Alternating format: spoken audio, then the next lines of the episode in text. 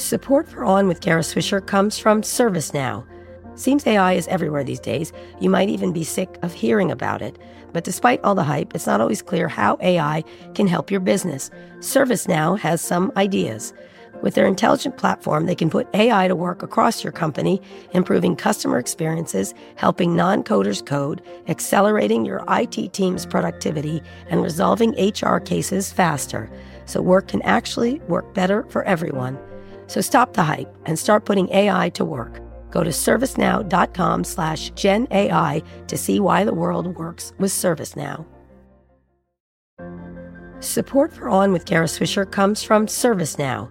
Seems AI is everywhere these days. You might even be sick of hearing about it. But despite all the hype, it's not always clear how AI can help your business. ServiceNow has some ideas.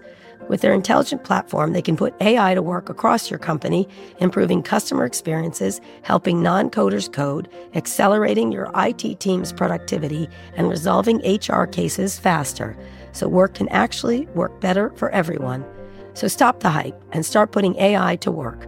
Go to servicenow.com slash GenAI to see why the world works with ServiceNow. By the way, I can't tell you how many people have asked to be set up with Brian Chesky since we ran that interview. That's funny.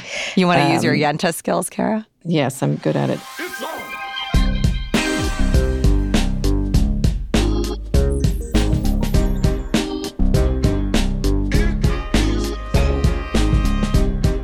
Hi, everyone, from New York Magazine and the Vox Media Podcast Network. This is the head of lettuce that outlasted Liz Truss. Just kidding. This is On with Kara Swisher, and I'm Kara Swisher. And I'm Nayeema Raza. You know, it's our four week anniversary of making this show, Kara. That's like 66% of Liz Truss's time in That's office. True. Do you think we can outlast her? Uh, I think we can. I hopefully we can. Yeah. Scaramucci weighed in. Everyone who oh my God. has those time constraints weigh in. I'm tired of the lettuce. It's like kind of weird. It's a little mm-hmm. wilted, as they say. It yeah. is. The Scaramucci said it was. He, she lasted 4.1 Scaramuccis. I thought that was right. great. Great That's stuff. right. Yeah, he's going to do it on everything. Anyone anyone gets fired, he's going to weigh in on how many Scaramuccis it is for the rest of his life, essentially. Anyway, our guest today is the economist Nouriel Roubini, the NYU professor and hedge fund consultant extraordinaire who has been dubbed Dr. Doom. Yeah, he doesn't like that name, but he became famous for predicting the financial crisis of 2008. And he's here to give us a pretty dooming reality check about our economy. And one of the things is he said he didn't like the name Dr. Doom, but then was literally, what's beyond doom? Um, mm. It was hmm. doomier. Doomier? I don't know. Apocalyptic? Yeah, I guess. No, doomiest. Doomiest. Yeah. There you go. Doom and doomier. Yeah, doom and doomier and doomiest. Yeah. But before we get to that Debbie Downer content, and I suggest everyone here grab a blanket and some ice cream, uh, let's talk about our newsmakers this week. Sure. Yeah. We'll talk about Sheryl Sandberg, who's got a new report out about how women in the workplace from her lean in work. Uh, I'm not sure Liz Truss got the lean in memo, um, and President Xi Jinping. Yeah, he's definitely got the lean in memo. He's leaning into a third term. But let's start with Sheryl Sandberg. The former Facebook slash Meta COO left the company earlier this year, but she's still publishing her Women in the Workplace report. This is a, partnership she has with McKinsey and the Lean In org. Uh, the key takeaway this year is that senior female executives are leaving their jobs at the highest rate seen in five years. So mm-hmm. 10.5% of senior women are leaving. It's usually around 8%. And the gap between men and women voluntarily leaving their corporate posts is the biggest it's ever been since they've been running the study. Mm-hmm. That sounds like a small number, but I thought this was interesting to put it in perspective. It means for every woman at the director level who gets promoted, mm-hmm. two women directors are choosing to exit. This is one area uh, people, you know, Sheryl Sandberg deserves much criticism for her time at Facebook and also praise because she built an amazing business. But, you know, she deserves all that. But it, it, Lean In has been something that I think is a little more significant than people realize. One of the things that I remember is when Meg Whitman became CEO of HP, there were uh-huh. so few women at the top of tech companies, really, truly, it was really something else, um, that I said, now you're the second most powerful woman in tech. And she's like, I'd like to be the 10th. Um, because she was she was a yeah. COO, she wasn't the CEO, and it, it just is. It's been a downward slide. I used to cover several women uh, in mm-hmm. tech who are at significant positions, and I there aren't any. There's Vanessa Pappas is a COO, um, uh, Lisa Su, uh, a chip company, AMD, yeah, AMD, AMD, and there's some others, but very, very few, very mm. very few. Susan Wojcicki. Well, yes, but she's inside Google, right? Inside of that. Yeah. I mean, and this isn't just women in the tech center. Mm-hmm. I think one of the things that Sheryl's study showed is that 43% of women feel burned out versus like 30% of men are saying they feel that way. Mhm. But there was a conversation this summer. I think Elle ran a piece that was saying Mhm. something like hustle culture is dead or Yeah. ambition is over, particularly Yeah. for women. Yeah. And I, I did a little survey of my friends on Instagram Mhm. saying, is hustle culture over? And it was about half and half. And Yeah. people are feeling exhausted. I think it's interesting because at the same time, they companies have never been more focused on getting female executives and companies are under pressure to get women in higher places. And the women are saying no i want more flexibility Uh, they might be ambitious in different ways they might want to run their own thing rather than be a director at some company right Yep. um, Mhm. what do you think is hustle culture over kara swisher No, no. I don't like this idea of like it's this, it's that, all these things. Mhm. And so I think women, you know, women in the workplace get a lot of attention, um, and men do face pressures, similar pressures, but nothing like the the the, the caregiving burden. I was late this morning because our babysitter was sick, and we had to, you know, we had to figure it out very Mhm. quickly. And I think during the pandemic, a lot of the women got most of the burden of the child uh, care burden. Absolutely. I also think it's generational. Like I'm an older millennial, so we were sold on hard work and to kind of Mhm. not complain. I think Gen Z or even so were we. Yeah, exactly. we learned from the Gen Xers and the boomers. I mean, we learned, right? But Gen Z or even younger millennials have come in with these high demands in the workplace. Yeah. I'm that's true. very curious what will happen when they are managers or leaders. Um, Mhm. I think about this a lot. Does the equation that we were told is possible from boomers really clear? You can have a fulfilling career, happy marriage, be a present mother, and have time for self care like Gwyneth Paltrow. Like, is this possible? No, it never was possible. It's so it's such a ridiculous, you know. There was when I was younger, there was this sort of she she brings home the bacon, fries it up in a pan, and never lets you forget you're a man. I don't know, you don't remember that, but that was Sounds like I need to use that as my right stuff dating profile. it was for an Enjoli perfume that she can bring home the bacon. She had then the woman had a briefcase, and then she was cooking the bacon. Oh my gosh. Literally, I, even at like eight, I was like, "This is wrong. There's something's wrong here." Yeah. So, you, do you think Sheryl Sandberg is leaning out? Um, no, I think she's got enormous amounts of money, and that they it just never got any better at Facebook. So, Mm. Uh, you know, it would be interesting if Sheryl really did uh, did focus a lot on women things. I think she will. Mhm. A couple of years ago, when she gave one million dollars to Planned Parenthood, I ran into her and she goes, "Well, what do you think?" And I said, "Why isn't it ten? Why isn't it a hundred? and she got mad at me. She's rich enough. Whatever. I think you have to make a difference. And uh, technically, it was two separate one million dollar donations at different times. But I, when I look at someone like Mackenzie Scott, uh, I, I'm like, that's the way you go with the big numbers. Do you think Sheryl's going to be splashy like the Gates or quiet like Laurene Powell Jobs and Mackenzie Scott? I don't. She'll be her own singular sensation. I have no idea. Singular sensation. All right. What do you think she should do next? I think she should do an interview with Kara Swisher because I, I was I ran I Mhm. was in San Francisco uh, for two days this week and I ran right into uh, her PR person, the guy who's great. I've known him for years and Mhm. who's now handling her communications. And I he was getting his dry cleaning. He lives in my neighborhood. And I said, "When's she coming on?" He goes, "Never." And he was joking to me. And I said, "All roads to redemption lead through Kara Swisher." So I don't know if it'll work. Sheryl, if you're listening, you really should be talking to me. Anyway. Do you want to be branded as that, the person who's the path to redemption, Kara? Well, she has to have a tough interview. She can't be doing soft interviews. She's got to have one where she faces the music and really talks about it. And I think she's totally capable of it. I yeah, we all want to know what went down. And we want to talk more about the report too. yeah, absolutely. All right, let's move on to our second newsmaker, Chinese leader Xi Jinping. Yeah, the Chinese president is set for a third term as general secretary, the head of the Communist Chinese Communist Party, the CCP, following the country's Communist Party Congress, which they have. It uh, it was a real quite a speech, quite a speech that he made in this term. He seems a little different, I would say. Yeah, he's been angling for this for quite some time, and and and he outlined a vision in his introduction to the Mhm. party congress of China becoming the world's superpower. Yeah. And he talked about Taiwan remaining a key part of China's rejuvenation. And he was Mhm. really outlining this kind of wolf and warrior diplomacy, which China has been deep in in the Xi Jinping era. And it sounds like, okay, he's had two under his belt. Mhm. And now this third one is going to turn to global focus, not domestic focus. Well, it also sounded very different from, say, what was started by Deng Xiaoping, which was this sort of expansion and globalization and the mm-hmm. the capitalization of communism, really, essentially. Yeah. And it was super aggressive. And they're struggling too because you're starting mm-hmm. to see, you know, trying to keep people in line at the same time. They don't like the shutdowns and the control. Yeah, he's been he's kind of Teflon in that sense. He's had mm-hmm. the, you know, people aren't happy with Chinese economic growth levels right now. They're not happy with mm-hmm. the zero COVID policy.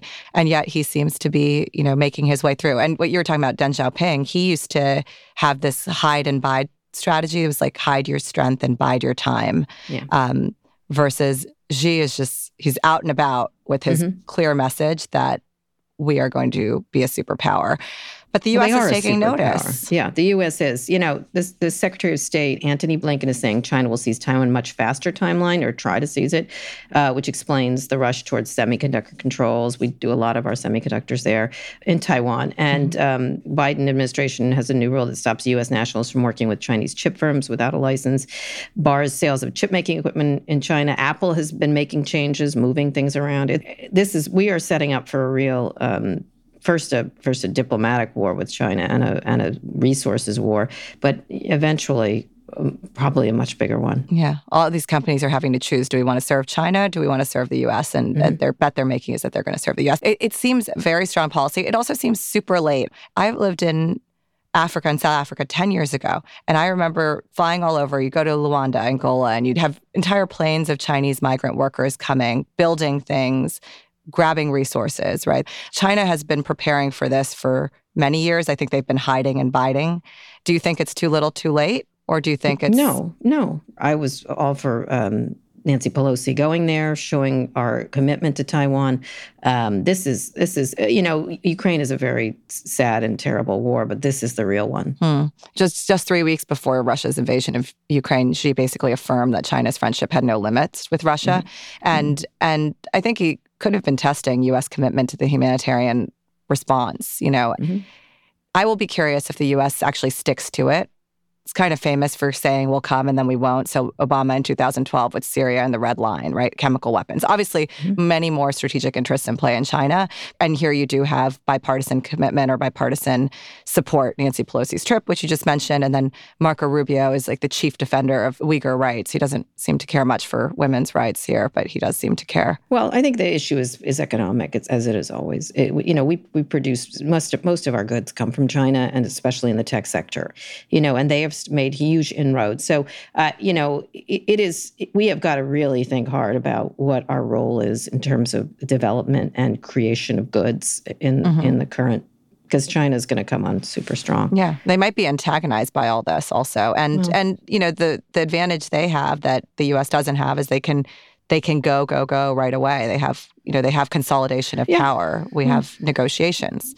Yeah good we'll for living, hard for war. But we'll see what happens. Yeah. Let's take a quick break. And when we're back, we'll have the interview with Dr. Nour Roubini, where he is going to be doom and gloom about the new Cold War and China and much more.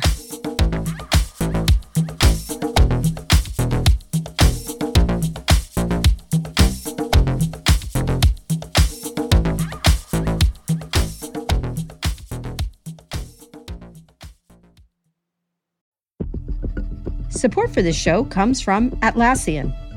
Atlassian software like Jira, Confluence, and Loom help power the collaboration for teams to accomplish what could otherwise be impossible alone. Because individually, we're great, but together, we're so much better. That's why millions of teams around the world, including 75% of the Fortune 500, trust Atlassian software for everything from space exploration and green energy to delivering pizzas and podcasts. Whether you're a team of two, 200, or 2 million, or whether your team is around the corner or on another continent altogether, Atlassian software is built to keep you all on the same page from start to finish. That way, every one of your teams, from engineering and IT to marketing, HR, and legal, can stay connected and moving together as one towards shared company wide goals. Learn how to unleash the potential of your team at Atlassian.com. That's A T L A S S I A N.com. Atlassian.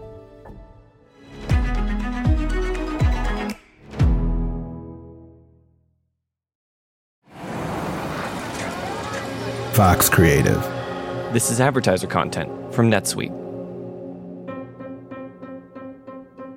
I've never worked in media before, and it's really fun to see deals come through, especially when we signed with MKBHD and the Waveform podcast. That was one of my favorite shows on YouTube, and I've loved that we've partnered with him. I'm Christina Ho Rodriguez, and I am a senior manager of revenue accounting at Vox Media. At Vox, I'm not so siloed in my own revenue accounting department. I'm getting to see the big picture of, of what the company is working on. In my first year, the company went through a really big merger with another media company, and we switched from our old ERP system to NetSuite. We had to integrate NetSuite really fast. It was very user friendly right out of the box. Over the last couple months, our team developed a new revenue reporting module that makes our reporting much faster, much more automated. I have a lot of hope with what we can do in the future with NetSuite so that we're able to optimize, make our team a lot more successful, and improve our processes. We're only as good as our best data, and NetSuite allows us to see it all. Discover the power of NetSuite, a leading cloud financial system serving more than 37,000 businesses. Download NetSuite's popular KPI checklist designed to give you consistently excellent performance absolutely free at netsuite.com/on. That's netsuite.com slash ON to get your own KPI checklist.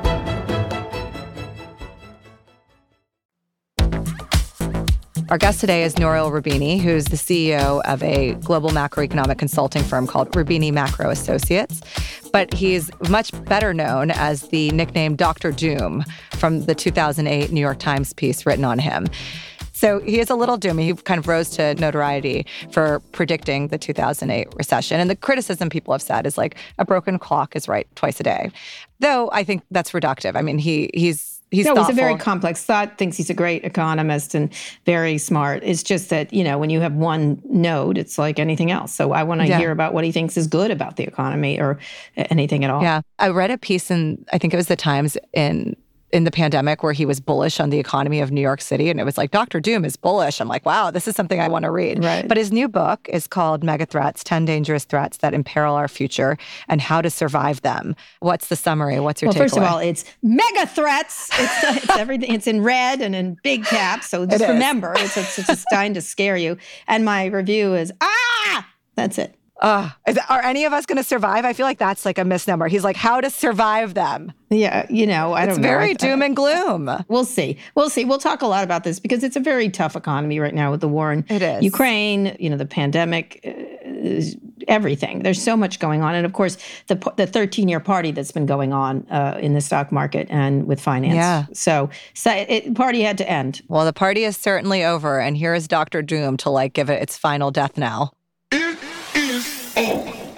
So your nickname is Dr. Doom. I know you prefer Dr. Realist. Um, so let's be realistic. Everyone knows you as Dr. Doom. Tell me why you what why you don't like that nickname. Um, I, I don't like it because uh, I'm not a perma bear. I could give you tons of examples in which uh, I was more optimistic than the markets uh, on major economic and financial risk in the last decade when the markets were predicting Grexit. Greek exit from the Eurozone. I said, no, it's not going to happen. When markets predicted twice a hard landing of China, I said, not the case. Uh, but of course, uh, the term Dr. Doom uh, is more catchy than the Dr. Realist. So, Yeah. you know, I, I, I'm okay if people talk, tell, tell me that I'm Dr. Doom. So talk about why you are thought of that way. I'd love to sort of get into it because I want to even though your book is called Mega Threats, which we'll talk about in a minute, um, you do have this idea that the economy is always overheated and that we're headed for the cliff, essentially. Well, uh, uh, I think that that's not a correct characterization. You know, uh, I write pretty much every other day about what's going on in the world, and I have some of the top hedge funds in the world with the global macro that think about my ideas and listen. And if I was a broken clock that is right only twice a day, people would not uh, pay for my consulting That's correct, yeah. services. Um, I'm very nuanced. Uh, I think it is important to think about the t- kind of things that can go wrong and have a specialty given my work. First, as an academic, doing uh, academic research, theoretical, empirical one. Then two years uh, of senior policymaking in Washington during the Clinton White House, and then spending, you know, the last 30 years meeting pretty much uh, central bankers, finance ministers, uh, market participants, analysts, and you name it, and trying to make sense of this very complicated world. And I don't think the characterization of me as being always a perma bear it's correct. Okay. So, do you think politicians and governments listen closely enough to the downside? You were senior advisor to Tim Geithner, Obama's Treasury Secretary. What was your takeaway from that time? Well, the, the reality is that uh, politicians sometimes have a very, very short term view of things. Uh, their economic policy are driven in part by their own popularity and the need to be reelected. And in the US, we have a, a cycle of two years, not even of four years and that constrains the ability to do the right policies. In economics, reaching first best policies is uh, almost impossible. The best you can do, and my experience in government suggests, is that if you can turn down bad ideas, and there are tons of bad ideas that are fourth and fifth best, uh, you're already lucky. And that's the job of an economist uh, as a policymaker. And if you reach second best policies, you're already going to be very lucky. So, but uh, politicians are not experts of economic issues and they're biased by their own electoral considerations as well. A lot of Americans blame the current president for inflation. In elections, parties do live and die by economies. Um, should this really be the frame? Because right now in the U.S., say midterm elections, it's number one. It's surpassed abortion and other issues. Um, it does take more than two to four years to screw up an economy, but people do tend to focus on it. So should they do that? It, say, oh, yes, it's Biden's fault, for example, in the United States? Well, things uh, are not black and white. The debate, for example, about the recent surge in inflation, not just in the US, but also almost all other advanced economies and most emerging market is the debate between uh, those who say it was due to bad luck as opposed to bad policy. Bad luck was three negative supply shocks. The initial COVID shock, the Russian invasion of Ukraine, and now they continue uh, zero tolerance policy towards COVID of China that is creating further global supply bottlenecks. But it's also true that on the bad policy side, uh, the amount of monetary, fiscal, and credit easing was too much and was too excessive. Mm-hmm. So a number of economists, including myself, pointed out that, that yes. we're doing too much on the policy side. But compared to other people, we're stressing just the bad policy. I emphasized already starting about a year ago that there were also these negative supply shock, like in the 1970s, that actually complicate further the job of central banks. Yep. The negative supply shocks that reduce potential growth, increase uh, cost and inflation, and therefore they make the job of central bank of controlling inflation mm-hmm. uh, harder because uh, either you tighten enough to fight inflation and you cause a hard landing, or if you don't tighten enough, then you de-anchor inflation expectation, you get a wage price spiral like in the 1970s. So we're going to get your new book in a second. I just want to ask you about your Twitter because it's really one of the spiciest economist Twitters I've ever seen. Um, it's a low bar, of course. Um, I want to run through uh, your recent tweets. Uh, You tweeted, most crypto ideology is straight from lunatic right-wing conspiracies. Please explain. You're, you're particularly bearish on crypto. Uh, explain why. Well, first of all, I'm not bearish on crypto. From the peak of last November, even the top two Bitcoin and Ethereum have lost 70% of their value. The other top 10 have lost like 80% of their value. So this has been an unmitigated disaster. And by the way, these are not currencies. Calling them currencies is a joke. Anybody who knows anything about monetary theory knows that for something to be a currency has to be a unit of account. Nothing is priced in Bitcoin. It has to be a scalable means of payment. You can do only five transactions per second with Bitcoin. It has to be a stable store of value but the price can overnight lose 20%. That's why I go to many Bitcoin conferences and blockchain. They don't even accept Bitcoin for payment because their entire profit margin, 10, 15% can be wiped out overnight. They're not stupid. Yeah, you call and it a commodity, it, in other words. You're, you're sort of calling it. it listen, uh, using Bitcoin or, or these things is going back to barter mm-hmm. because the other characteristic of money is to have a single numeraire so you can price the relative price of goods and services. But if I need a Pepsi token to buy Pepsi Cola and a Coca token to buy Coca Cola, I don't even know how to compare the relative price of Pepsi to cola. Even the Flintstones had a more sophisticated monetary system than crypto. They were using shells as a single numeraire, so I could tell the relative price of bread to meat. yeah. This is going back to pre-barter. I mean, it just doesn't make any sense. So calling them cryptocurrencies is just a total misnomer. They're not currencies. They're not even an asset. By the way, is that Flintstone economic? As I said, the Flintstone had a much more sophisticated monetary system than crypto, and um, it's not a joke. Also, a car system. They didn't use gas; it's their feet. Um, yeah. So that was saved the environment there. So Elon Musk, then this is your last tweet. Elon Musk is a bully. Scary that he will own Twitter and allow Trump to use again this bully pulpit to divide America, even on the issue of Russia, as Trump and part of the GOP are lackeys of the brutal Russian invasion of Ukraine. Why do you think Elon is dangerous? Oh, you know, it's dangerous in many ways. First of all, he takes positions like in Dogecoin or Bitcoin, and then he tweets, and he knows that if he tweets about it, the price goes up by 20, 30% overnight. That's, in my view, is market manipulation. If I was at the SEC, I would try to do an investigation on what he's doing. That's something that should not be allowed.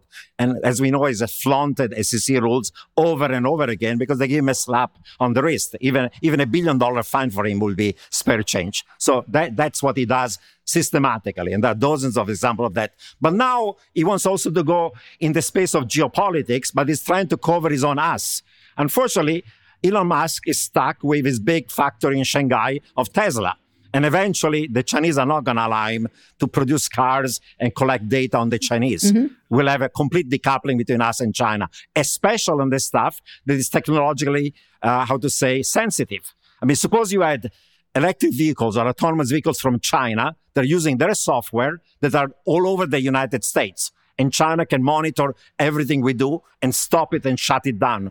Would we allow it? Of course not. We're not doing it right now. We're cutting them off completely from anything technology. So you think that the Chinese are going to allow Tesla to run their cars in China with all the data, with all the 5G, with all the information and so on? No way. So what, it, what does Elon Musk say then? Says that we should have for Taiwan a special administrative region like we had for Hong Kong, right? Because he wants to appease the Chinese uh, by doing that just nonsense. We know what happened with Hong Kong. The idea you'll have a special autonomy for Taiwan is a joke. So he's trying to save his ass in China. That's what he's doing. But you know, he is a brilliant man. He's a great entrepreneur, but he doesn't know anything about uh, geopolitics. And now, on top of everything else, he wants to opine about uh, China and Russia. I mean, really, that's that's a bit excessive. And he's he's talking his book, by yeah. the way. Yeah. He's not uh, uninterested. He's self-interest. He's talking his book. That's what he's doing. Yeah. Now, I have said he doesn't have a real impact. So, what's the difference? I mean, I am aware he's talking his book. So, what's the difference? Uh, you know, he has a huge bully pulpit. Lots of people listen to him on Twitter and otherwise, and they believe he's like a demigod.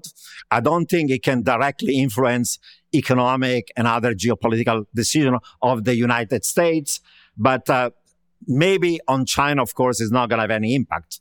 But li- literally, I mean, trying to defend his own financial interests in China and say that Taiwan should be like Hong Kong is just reckless. Yeah, just reckless. reckless. Although, still, what's the? I, I, I don't feel like it matters because he can just do it. It's reckless for him. Um, I don't know if it has any effect on anybody. That well, he's going to own Twitter. We'll yeah. see what he's going to do. We're going to see how he's going to use this platform for other things and so on. Yeah. You never know. The guy has a huge, huge ego maybe now he thinks uh, I'm not just the best entrepreneur in the country, but I'm also the best political mind, the best geopolitical mind, and he can use in the future that uh, bully pulpit for other purposes. Yeah, well, he can't uh, run. I don't he know. can't. He can't run for president because he wasn't born here. He could try to change the constitution like Schwarzenegger did. Oh, that works so well. I don't think so. Okay, we'll take a quick break. and we come back, we'll talk about the book, which is, by the way, a bit bearish.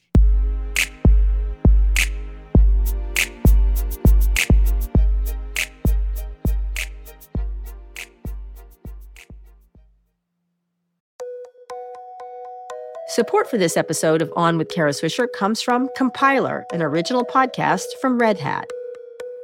The tech world is full of tricky decisions. If you're working as an IT professional, you've likely faced a number of them already. How do you recognize potential problems before they happen? How do you upgrade outdated operating systems without torpedoing a larger ecosystem? When should you play it safe? And more importantly, when should you take a leap of faith? Compiler offers listeners a jargon free look at the world of tech. Episodes focus on innovators shaping the field, and the show captures the culture, language, and pulse of the tech world in fun and informative ways. Host Angela Andrews offers a ton of insight for a new generation of IT professionals, with recent episodes covering all things legacy, the chaos of launch day, and weathering economic uncertainty. You can listen to Compiler in your favorite podcast player. My thanks to Compiler for their support.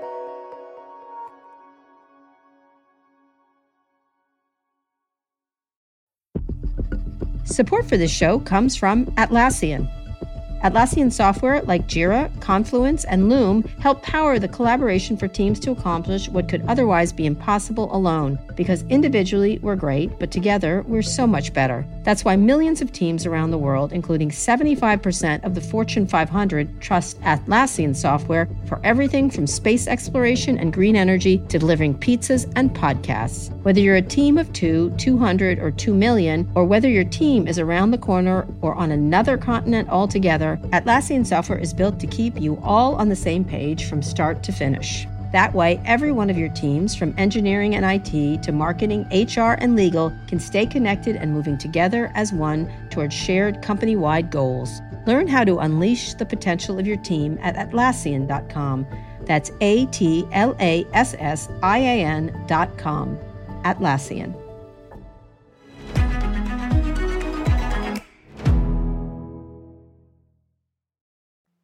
All right, let's get to the book. It's called Mega Threats. Actually, the way I pronounce it is Mega Threats because it's such a big, big uh, font and in red. There are ten of them. They overlap and intersect, as you said. So it's a so it's a uh, it's a bit complex. Can you give us a quick summary of the ten threats? Well, uh, there are some traditional economic, monetary, and financial threats, but I think the one that I emphasize in the book, in addition to the economic, financial ones, are first of all the geopolitical one we have a, now a Cold War between uh, four or five revisionist powers, China, Russia, Iran or Korea, and increasingly Pakistan with the West, US, Europe, and their allies.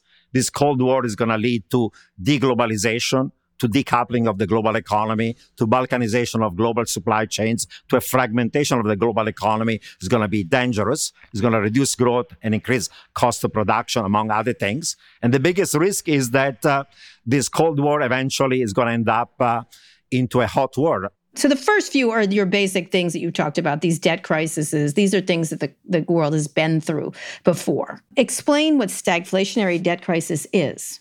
Well, um, stagflation means that we have rising inflation and recession at the same time. Mm-hmm. But in the 70s, we had stagflation because of these two oil shock in 73 and 79, but debt ratios were very low as a share of GDP. So we did not have a debt crisis in Europe and the United States. Mm-hmm. After the global financial crisis, we had a debt problem, too much mortgage debt, housing debt, bank lending to households, but we had a negative demand shock and we had a credit crunch. So we had deflation for a while. So we could aggressively ease monetary and fiscal policy. Today, instead, we have negative supply shocks.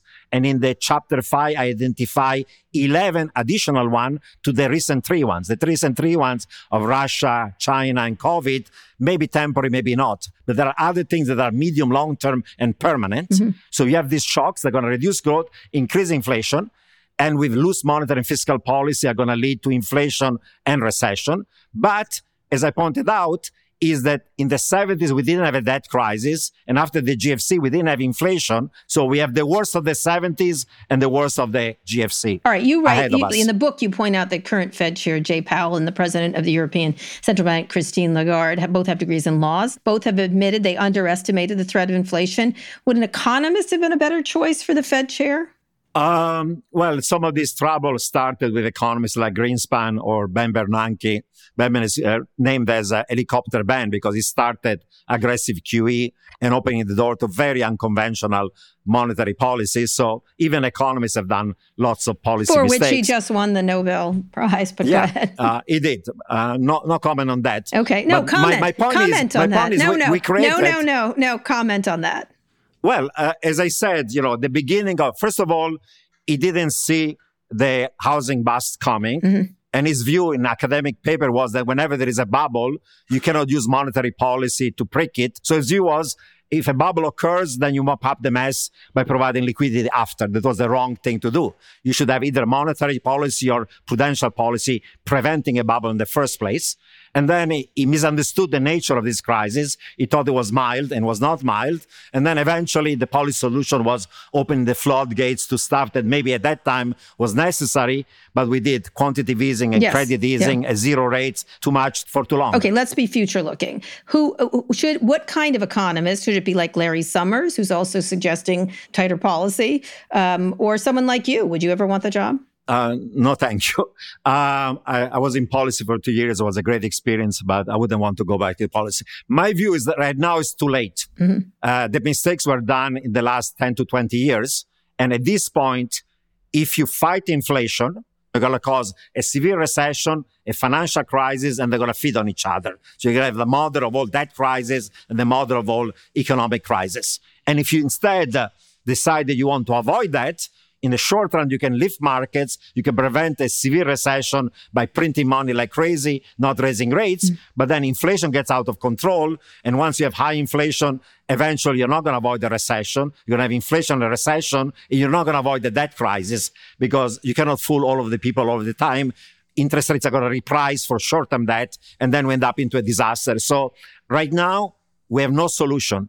And we've reached the point in which the mistakes were done in the past them if you do, them if you don't. What I make as an argument that, that the policymakers right now are talking tough on inflation, but faced with an economic crash and a financial crash, they're going to wimp out, they're going to blink, and they're going to monetize these debts. Because the alternative, severe recession and financial meltdown in the short run is politically unacceptable. They wimped out in the past. The Fed wimped out in 2019 when there was a mild pressure and the reverse quantitative tightening, the reverse raising rates, they're going to do it over and over again. They have no choice. So you criticize American policymakers for creating bubbles with cheap money and debt and then uh, do nothing to deal with them, as you noted. The Chinese, on the other hand, are actively trying to deflate their own overinflated real estate bubble, for example. Do you think that will work? And should Americans have done the same or do the same? Or is it, as you say, too late? Uh, even the Chinese, uh, they literally, uh, their model of growth was uh, credit fueled fixed investment and the kind of investment they did in real estate,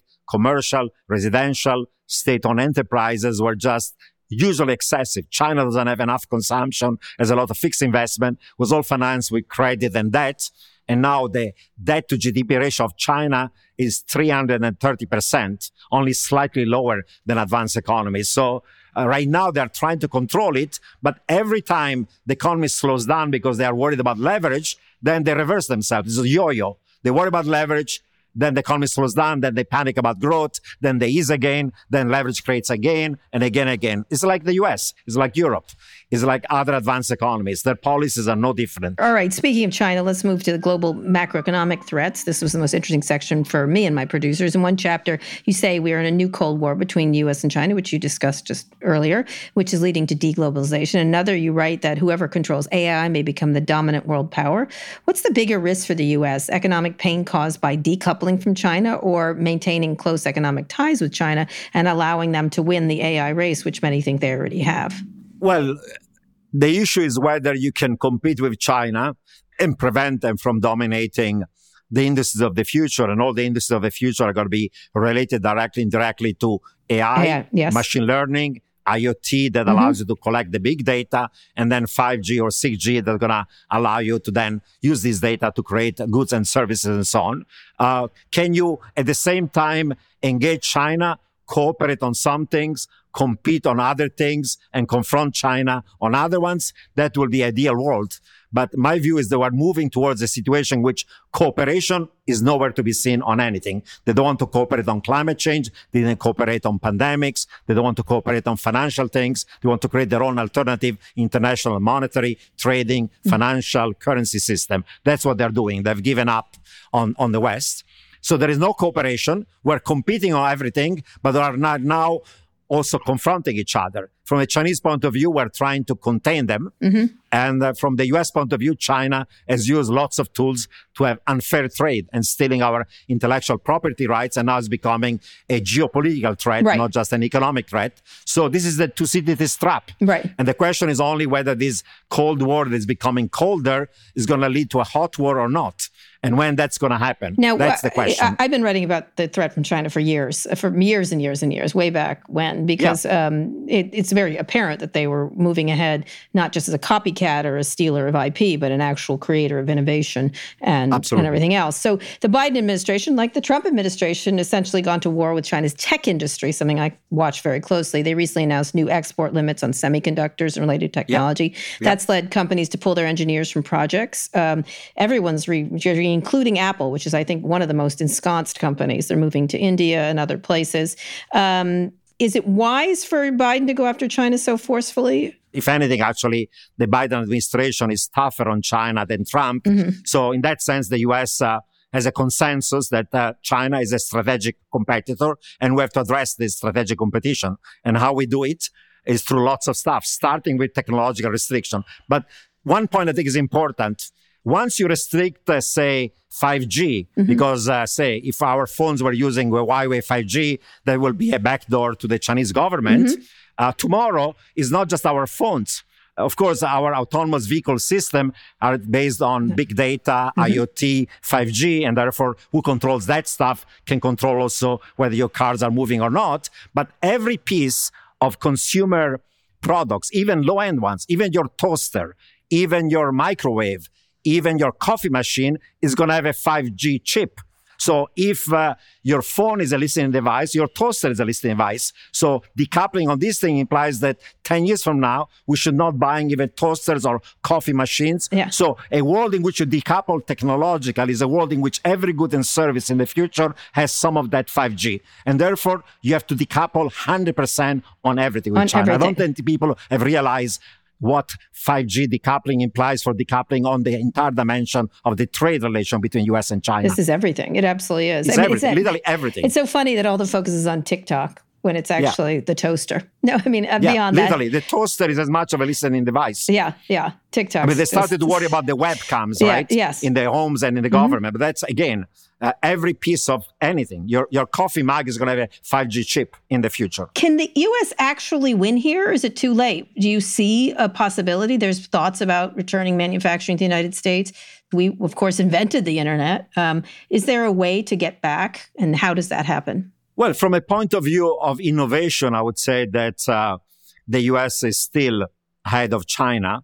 And the Chinese policy bashing the private sector are going to lead to a weakening of private sector confidence.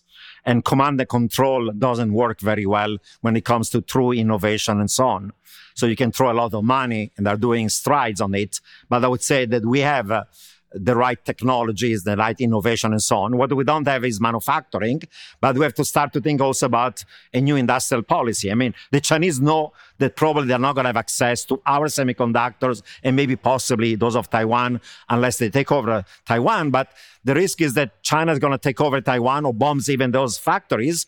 And then we are really naked. That's why the US has said to Samsung, has said to TSMC, why don't you start building semiconductor factories in the United States? We haven't done it for a while. So we have to think about an intelligent industrial policy, not mm-hmm. just industrial and manufacturing, also technology in general. Yeah, yes. we can still be successful, we can win that war, but we cannot just be laissez faire about it and think that the market is going to take care of it. If you go to the market, the market folks like Tesla and Elon Musk are caring about their own profits. They're not caring about national security. They're even willing to appease China and Taiwan. So we cannot rely on the Teslas and the Elon Musk of the world for having enlightened economic policies for this threat. All right. So, uh, lastly, I want to talk about global warming and environmental collapse. Is another area I've been writing about for years now. This is sort of the sort of the big deal. None of this really matters if this is happening. You write that to keep uh, increases below two degrees uh, Celsius means a carbon tax rate closer to $200 per ton of CO2 emitted. What would that do to the economy? And it's not just carbon release; it's all kinds of. I mean, ev- there's there's so many different uh, things happening. Um, how do you look at that as probably the worst problem we face? I think. Uh, eventually, it's the worst problem. We can still destroy each other through financial meltdown or through a war between great powers the next decade, while the environment is a slow motion train wreck, but the economic damage is becoming severe. Mm-hmm. Look just this summer where you had massive droughts in India and Pakistan, throughout Europe uh, sub-Saharan Africa, mm-hmm. most of the U.S. actually, from Colorado, mm-hmm. California, mm-hmm. we have a long-term drought, and one third of all vegetables and two thirds of all fruits and nuts in the U.S. are produced in California. The farms are selling their water rights to mm-hmm. other people because that's more profitable than growing food. That's why food prices were already spiking before the Russian invasion of Ukraine. Same thing with energy prices. I'm all in favor of decarbonizing, and we have rightly bashed uh, fossil fuels and big oil but they've collapsed their own capacity of new production of fossil fuels. But the rise of renewable has not been sufficient to compensate for that. That's why Brent oil prices were already $100 per barrel before the Russian invasion of Ukraine. So we have to think about these things and conceptually. And what's happened is that there's a lot of talk about uh, net zero emissions and dealing with the environment. That's and lots Bill of Gates. talk about ESG. Mm-hmm. Yeah, but a lot of it, honestly, and I follow it closely both in the corporate sector and the financial sector, is greenwashing, green wishing, green fig leaves. It's really talk and there is almost no action. So my worry is that all the solutions, and there are plenty of solutions with current technologies, are mission impossible. Mm-hmm. Mitigation means net zero implies negative economic growth with current uh, yes, technologies. It yes, we had a recession, the worst in 60 years. In 2020, net emission fell only by 9%. percent mm-hmm. Adaptation is too costly, and geoengineering is freak science, right? Throwing dust particle in the atmosphere to reflect the sunlight. So unfortunately, those solutions are not. And carbon tax, as I said, to achieve two, you need a carbon tax of $200 a ton. Today, the average is two. So let me just end on where we started on these predictions. Um, they're quite dire. I'm sorry to tell you, you are bearish. Um, but, but maybe they're realistic if you think realistic. about it. Okay, but you've also made. I mean, in the interim, in March, for example, tw- 2009, you said the S and P would fall below 600. It gained 65 percent. Um, you thought there'd be. I made mistakes like everybody. I'm not perfect, and uh, I, I don't believe that anybody can predict things. You know, and I never claim otherwise. So these predictions are quite dire. Um, uh, you know why should people be confident? And what do you hope that you got wrong, you're going to get wrong here? And what do you say to people in terms of being confident in your predictions? Because right now it's grab your head and go under the desk. Listen, we think that the world is going to be like the last 75 years. What I'm arguing is that before those 75 years, between 1918 and 1945, we had World War One, the Great Depression, trade war, inflation, deflation, hyperinflation, fascists and Nazis coming to power in Germany, in Italy, in Spain, in Japan, and other countries. We had World War II, we had the Holocaust, and I'm Jewish, and then we had all the other disasters. And my job is to say, we live in a very different world. We had 75 years of relative peace and prosperity in spite of all the economic cycle, in spite of all the mess. And we got used to actually half of humanity going from very poor to achieving less poor and then middle class. What if we go back not only to the 70s, and that's going to happen, we're going to have stagflation. What, what if we go back to the 1930s and 40s? The kind of mega threats that I worry about signal that that's a possibility. Is it inevitable? Absolutely not. Are there policies that are going to lead to prevent it? Yes. But my view is those policies are hard to achieve. The question is, are we going to do it? And from a realistic point of view, my fear is that we don't have the consensus internally and externally to do the right thing. That's why we're headed towards a disaster. All right. Do one bit of hope at all, Nouriel, or not? Technology. In the chapter that is utopian, I say that if, for example, it's not going to be solar panel, the revolution in energy might be fusion.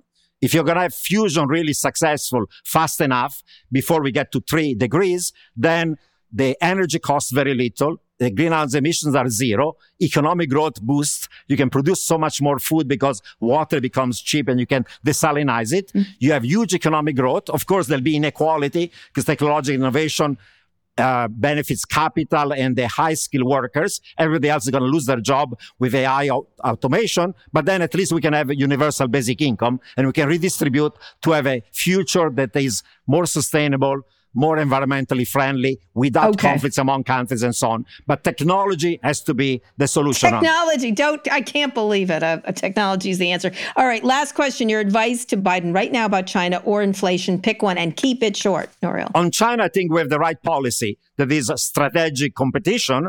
But I think the key is going to be when China makes a move on Taiwan, what we're going to do? Just give the weapons to Taiwan or we're going to really defend Taiwan. If we're going to really defend Taiwan, we have war with China, and that war from conventional becomes unconventional. So, do we want to go to World War III and nuclear annihilation to, to essentially defend Taiwan? I don't know that even Biden has the answer to that question. I think that's a key question.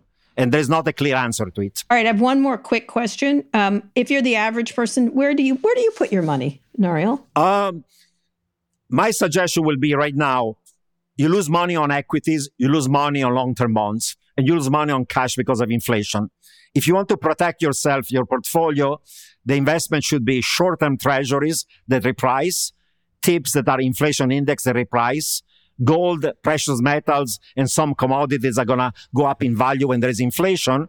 And if there is moderate inflation, some forms of real estate are going to be the right investment because they protect you against inflation. But a good third of all real estate stock in US is going to be stranded because of climate change, flooding, hurricanes, sea rise levels, wildfires, droughts, and you name it half of the US is going to have to move somewhere else, Midwest into Canada the next 20, 30 years. And therefore, even your real estate investment should be done in light of the coming environmental disaster. Oh my God, I have to move to Kansas? All right, I'll do it. Okay. Or Canada, Montreal, or Toronto, or Ottawa. That's the plan. There's plenty of land. Okay, I'll remember that. In Canada. Okay. And it's a great country. Okay, great. So we'll have to merge US with Canada. I think that's likely to happen. All right. Eventually. Oh, no. Oh, the my United States of North America. Uh, Nouriel, I really appreciate it. Thank you. And I guess goodbye. Oh, my goodness gracious. Yeah.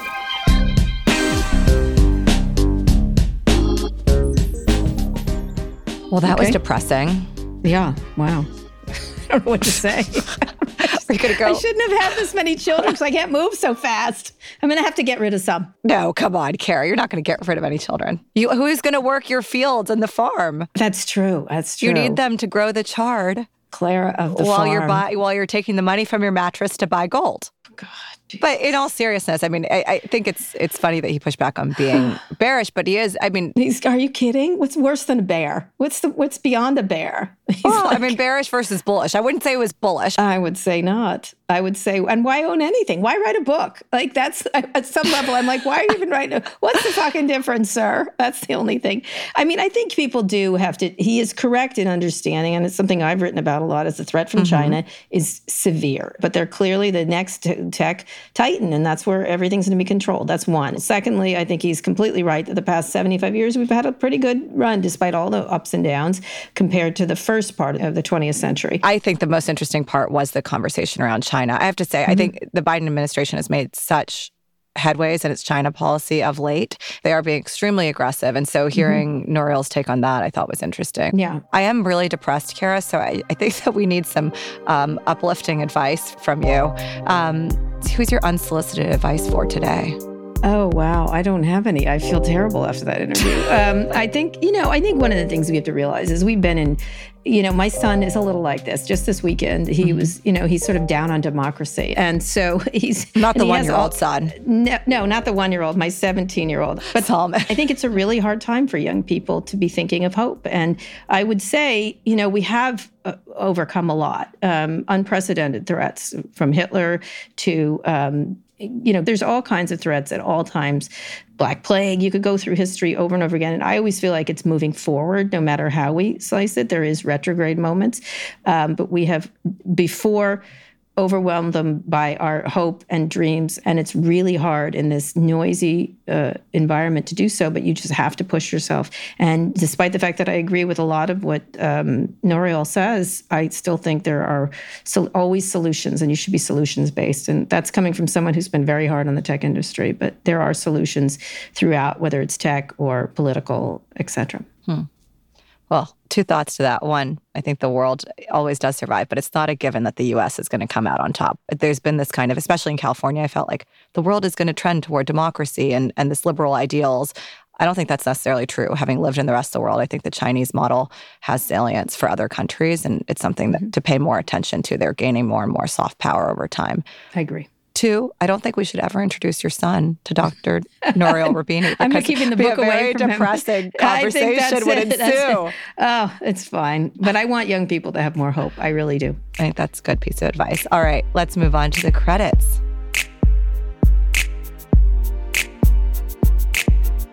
Today's show was produced by Nayeema Raza, Blakeney Schick, Christian Castro Rosell, Rafaela Seward, and Andrea Lopez Cruzado. Our engineers are Fernando Arruda and Rick Kwan. Our theme music is by Trackademics. If you're already following the show, pat yourself on the back. If not, I'm shocked. Go wherever you listen to podcasts, search for On with Kara Swisher, and hit follow. Thanks for listening to On with Kara Swisher from New York Magazine, the Vox Media Podcast Network, and us. We'll be back soon, or maybe not. The world might be ending with more. I don't think we're coming back, Kara.